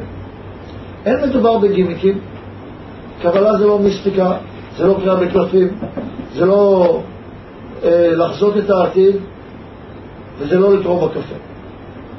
אם כן, מהי קבלה? הקבלה היא סדר של חוקים שמבוססים על אמונות, בית אמונות ראשוניות, שנלמד אותן, שכל החוקים האלה הם בסדר של קודם ונמשך, של סיבה ומסובר, והחוקים האלה הם חוקים רוחניים. על החוקים, איך עובדת הנפש שלך. החוקים האלה, אם היית בצבא או מי שהיה בצבא, הם כמו מפה טופוגרפית. מפה שמראה לך איך נראית ירושלים. ירושלים זה המקום של שלמות. איך נראית ירושלים? והיא מספרת לך. כדי, זה מה שאנחנו יכולים לעשות. התפקיד שלך בכל זה, זה להשתדל לחיות את החוקים הרוחניים. כשתחי אותם, אם תלמדי טוב את המפה, כשתגיעי למקום הזה תגידי, אה, זה המזלג שראיתי שם במפה, ימינה אם אני אלך מהצעדים, יש שם באר, שם נ"צ, אותו אני צריכה להביא. תלכי מהצעדים ימינה, את תדעי לעשות את המהלכים הנפשיים בתוכך, אם תלמדי טוב את המפה הטופוגרפית. התפקיד שלי ללמד אותך את המפה. התפקיד שלך להלך בתוך נפשך, לפי החוקים הרוחניים, וכשתפגשי במקומות האלה, תזכרי ותלמדי ותדעי אותם. תהיה לך את התחושה, אני מכירה את המקום. כי אם תגיעי למקומות שלא תכירי, אז תמשיכי הלאה. בלי לעצור לרגע ולחוות אותם, כדי לקחת מהם את התוצאות שיובילו אותך הלאה קדימה.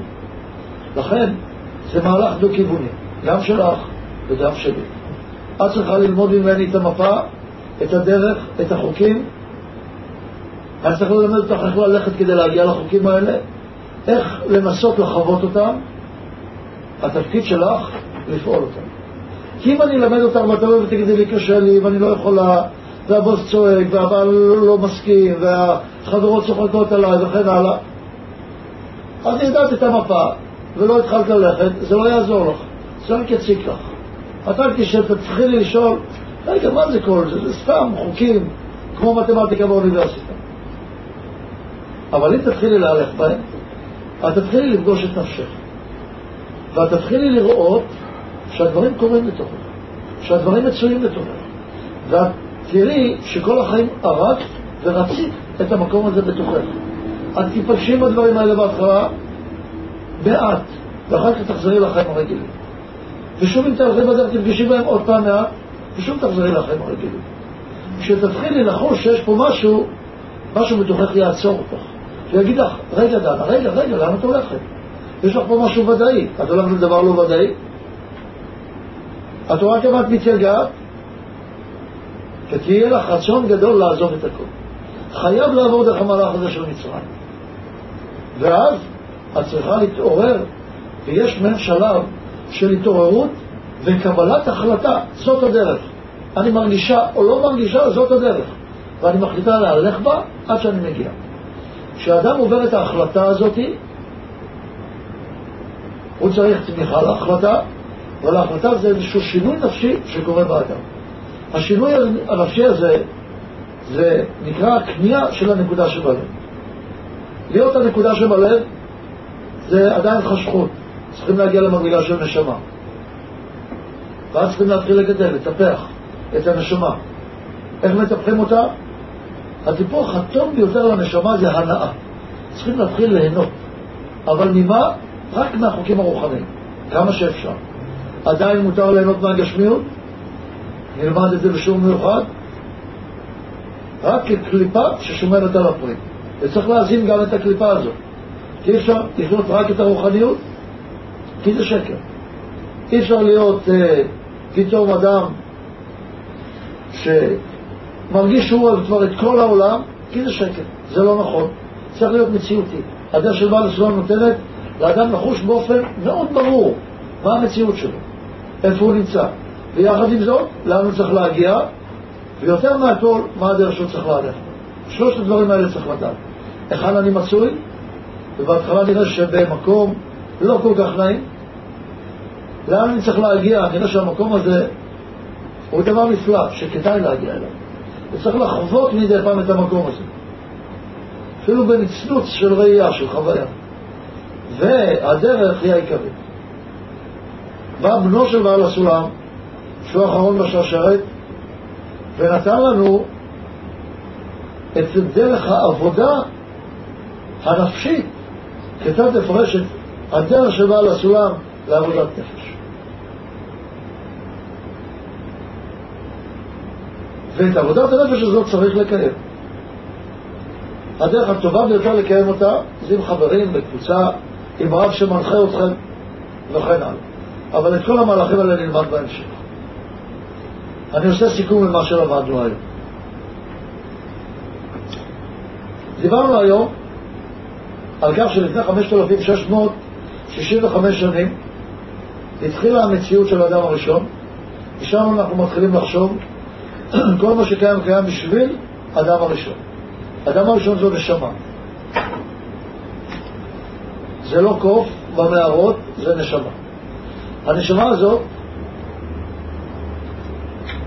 קיבלה מציאות של גן עדן, שם בגלל כל מיני תהליכים שנלמד, היא חטאה. כתוצאה מהחטא איבדה מה שהיה לה, וירדה למציאות שהיא איבדה את כל הצופן של הקשר עם הבורא. היא לא ידעה יותר איך להתקשר לבורא. היא נעה ונעדה בעולם, הלכה בצורה של ימין ושמאל, קין והבל, מלחמה גדולה, זה לא יכול לשרוד, הימין לא יכול לשרוד בקיום, והרצון לקבל שאי אפשר לבטל אותו, נע ונד בעולם. נע ונד בעולם, לא יכול לקבל את תאוותו, אבל יש לו אות. מה האות? שהוא צריך להיות נע ונד. מה זה נע ונד? חיפוש. הקין שבתוכנו, הרצון לקבל מחפש. החיפוש הזה הולך ומתמשך עד אברהם אבינו. אברהם אבינו, הנשמה הראשונה, שנולדה לפני 3,800 שנה, 2,000 שנה לאחר האדם הראשון בערך,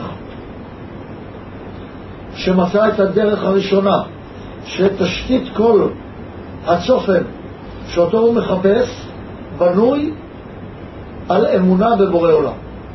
אמונה שיש בורא לעולם הוא דבר שלם. היות זה בורא עולם הוא דבר שלם, משם הוא מחפש מה המהלך הבא. את המהלך הבא לוקח לו הרבה שנים למצוא, עד כמעט שהוא מתייאש, עד שאשתו לוחצת, והוא לוחץ, והוא מתפלל להשם, והשם מבטיח לו שיהיה לו, שתגיע לו ההבנה החדשה הזאת. בסופו של דבר היא מגיעה אליו בצורה של יצחק. הצורה הזאת של יצחק אומרת, אתה צריך להיות מאושר, אתה צריך לקבל את כל ההטבה. לאחר מכן אומרים לו, מגלים לו עוד רז גדול מאוד. אבל את הרז הזה הוא צריך לעבור בהתנסות אישית. הרז הגדול, אתה חייב לוותר על העושר כדי לקבל אותו. חייב לוותר על האור כדי לקבל את האור. את זה הגויים לא מבינים. הם מבינים שצריך ללכת לקחת את האור. הם מבינים שאני צריך להתפתח והאור ייכנס אליי. גם לנו קשה להבין את זה לפעמים. נכון מאוד. אפילו את זה קשה לנו להבין. אברהם מבין שצריך לעקוד את יצחק. קיבל באמונה שלמה שצריך לעקוד את יצחק, כמו שיצחק הזכיר לנו, צריך לשחוט אותו. אחרי כמה שנים הוא? הוא היה בגיל 100, ושרה? שרה הייתה בת 90. הוא מקבל במצב... מה? למה השושלת זה? כי השושלת עוברת דרך מידת ההשפעה, דרך הזכר. זכר זה אומר מקום, אנחנו נלמד את זה, זה מקום היגיעה. זה לא שהנקבה היא פחותה. דווקא הבריאה היא נקבה, היא העיקר דווקא. רק הזכר, האישה יתרה, זה- כן. הזכר הוא רק מוביל את הדרך, אבל הוא יחד עם האישה. זה כמו שהשכל בהמשך נראה מוביל את הדרך, אבל בשביל הלב. בסופו של דבר הלב הוא החשוב. כשאנחנו אומרים נשמה, זה זכר ונקבה יחד. רק הזכר הוא מוביל את הדרך. אנחנו נראה את זה בהמשך. נדבר מה זה זכר, מה זה נקבה במציאות. זה לא שנקבות דווקא פה אנחנו מבינים, כפי בעל הסולם, שצריך ללמד נשים, שנשים צריכות להתקדם, והן צריכות ללמוד, והן צריכות לתקן את עצמן, ויש להן תיקון גדול, והם צריכים לעשות את כל העבודה, מה שמתאים להם. תגיד, ההפך הוא שגבר ואישה זה הדבר שהכי קרוב לאלוקים. נכון? שלם, לא גבר לבד ולא אישה לבד. ברור, כתוב זכר הוא ונקבה ברם. זכר ונקבה. לפני שהרבש התחתן, ביום החתונה אחרי החופה, בעל הסולם גילה לו סודות גדולים. שאל אותו, הבוקר שאלתי אותך שאלות כל כך, הרבה שאלות ולא ענית לי, ועכשיו אתה מגלה לי כל כך הרבה. הוא אמר לו, לפני החתונה היית חצי בן אדם. עכשיו אתה בן אדם שלם, אפשר לגלות לך. אז מה המשך המהלך? אברהם אבינו קיבל את ההבנה הגדולה שיצחק, דהיינו הרצון לאושר, הוא המציאות, הוא ההבנה החדשה שעליה צריך לוותר, אבל הוויתור לא מספיק. הוויתור לא מספיק, צריך דבר חדש, משהו שמשלב את אברהם ויצחק. עשיו לא מצליח. עשיו ממשיך לרצות רק את יצחק. יעקב בא לשלב את אברהם גם את האמונה בבורא עולם שיש דבר שלם, שצריך להידבק בו בהשפעה, וגם שצריך להיות מאושר, את שניהם יחד. דהיינו, עושר, הנאה על ידי האמת. לא רק אמת, לא רק אמת, לא רק השפעה, לא רק הנאה. הנאה דרך השפעה. זה קו אמצעי, זה יעקב.